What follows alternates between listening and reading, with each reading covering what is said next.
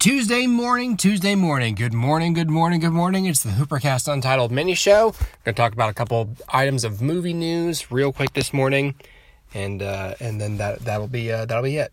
Um, it is pretty Marvel y, just to warn you. Um, just a couple of things. D twenty three was recently um, Disney's big uh, expo in Anaheim. Uh, a lot of stuff got announced. Um, a lot of it's out there already. Um, a lot of it I'm not really, you know, that keen on.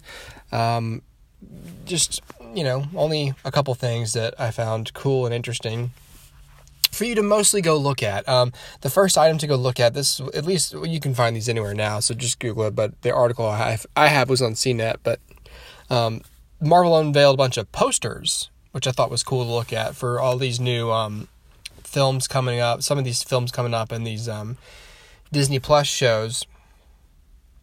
Um, there's a Black Widow poster, a WandaVision poster, and a Falcon and the Winter Soldier poster. You can go look at those. Um, the Falcon and Winter Soldier one uh, is you know pretty standard, I'd say. It's just the two of them looking off like in the distance a little bit, um, just in some in costumes. Uh, Bucky's got some short hair, um, so he looks a little bit uh, a little more uh, little more 1940s there with his appearance. There is um, the Black Widow poster. Uh, there's Scarlett Johansson on the cover. You've also got uh, David Harbour's character, um, kind of in the background there, Rachel Weisz, a couple of the other characters, the Taskmaster. I mean, it's a cool looking. Um, and these are like hand drawn. These aren't like photographed posters, like marquee posters. It's just like almost like concept concept art. Um,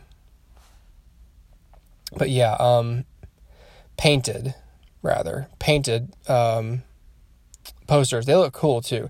The best one though is WandaVision, uh, and this sort of upholds this idea that at least that I saw um, from the details of that movie so far, which is it's one it's it's uh, the Scarlet Witch and uh, Vision.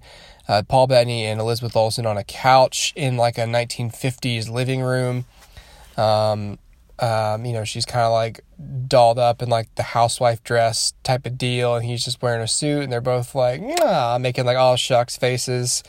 Uh, and there's something that's cool because the shadows on the wall behind them are of Scarlet Witch in her classic like head head dress thing um, with the spikes on it, and then there's a there's a little glowing spot in the middle of his shadow's forehead where the Mind Stone would have been still. Um, and there's some paintings on the wall. I can't tell what they are. Part of me thinks they're nothing. Part of me wonders if they're like you know Avengers vistas, like the the end game battleground, or um, or Wakanda or something, where Vision died.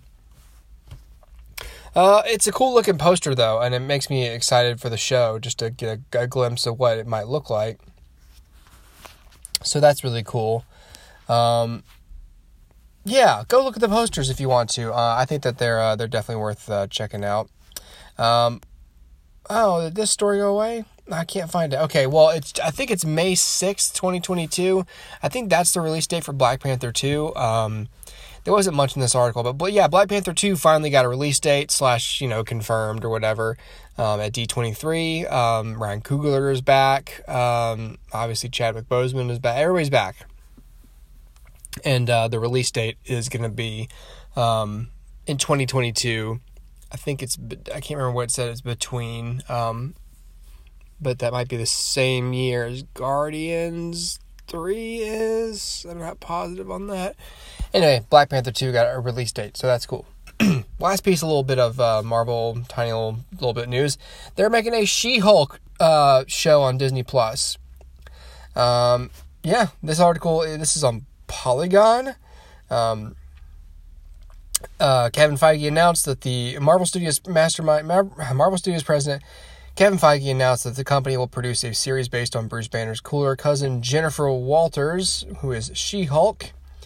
Uh, not really any details. Um, in the comics, Jennifer Walters is the cousin of Bruce Banner, given her gamma powers by a life saving blood transfusion, only for Jennifer transforming into, into the She Hulk doesn't require losing her mind to rage. She's just as articulate and in control in her giant green form as she is when she's small and pink, and she's also one of the foremost superhero law experts in the Marvel Universe.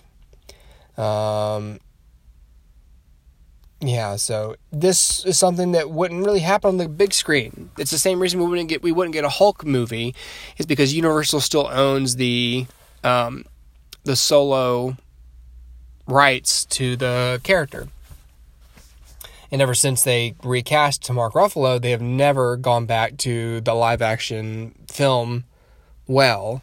Um, so this is obviously the best way to give them give you solo Hulk content, but it's not for the big screen. It's not for films. Um.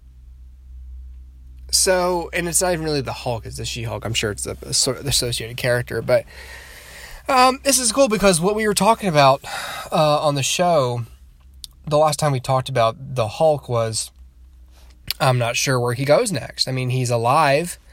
Um, he's kind of crippled, so I don't really see him doing much more physical team up with anybody because one, his story is kind of told. You know, Banner has has embraced the Hulk, made peace with it, literally transformed with it, um, and um, and he brought everybody back who was snapped away. So he's reached a really satisfying arc, but he's alive. So what do we do with him? Because he can't just you can't just have these characters sit out. So what are they doing? So we're gonna put Professor Hulk behind a desk and he'll like occasionally fight, or he'll fight if he has to like defend something. I don't know. Um, but this makes me obviously think that that this hasn't been announced or anything, but I'm assuming Bruce Banner is a part of this story. Um, so maybe they'll team up, or maybe he'll, you know, assist her or something. It it it seems cool. I've never seen the She-Hulk anywhere. I've only seen like comic panels. I've never seen the She-Hulk done in animation before. I've never seen it done. I, I haven't seen that character portrayed anywhere. So this is totally new territory for me where I I just I haven't seen I haven't seen this anywhere. I wonder how you animate a She-Hulk. Just curious. What does it look like? Uh, so that's cool. Um, people are people seem to be happy about this. I think that the Hulk cluster of characters or areas or classic storylines is obviously unexplored, and um, people I don't know. It's it's cool to give people that, and um, also to give women that, and just just to, to give these characters a, a crack, and um, especially since it's not the same storyline as Banner, where she's going to struggle with being angry and transforming unwillingly.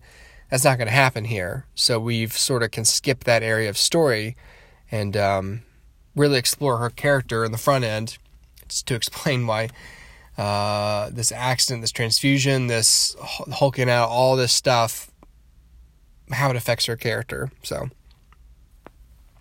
and it's to further the mythology of the MCU. And I don't know if She Hulk is gonna be is supposed to be part of like a later Avengers team up. I'm, I'm assuming if this is all in the MCU, then you have to assume any one of these characters could up and join the Avengers. You know. Which would be cool. I mean, like again, if we're going comic booky, let's go comic booky. So that's uh, that's all the film news this morning. Uh, that's that's it. So uh, yeah, I'll be back tomorrow morning with some more film news or some or some book news. To be honest, I mean, there's a couple of film stores I saw this morning, but uh, they're mostly dry out there. It's slow. So when it gets slow, I talk about books. so um, yeah, all right, that's it. Uh, have a good Tuesday. See you tomorrow. Talk soon.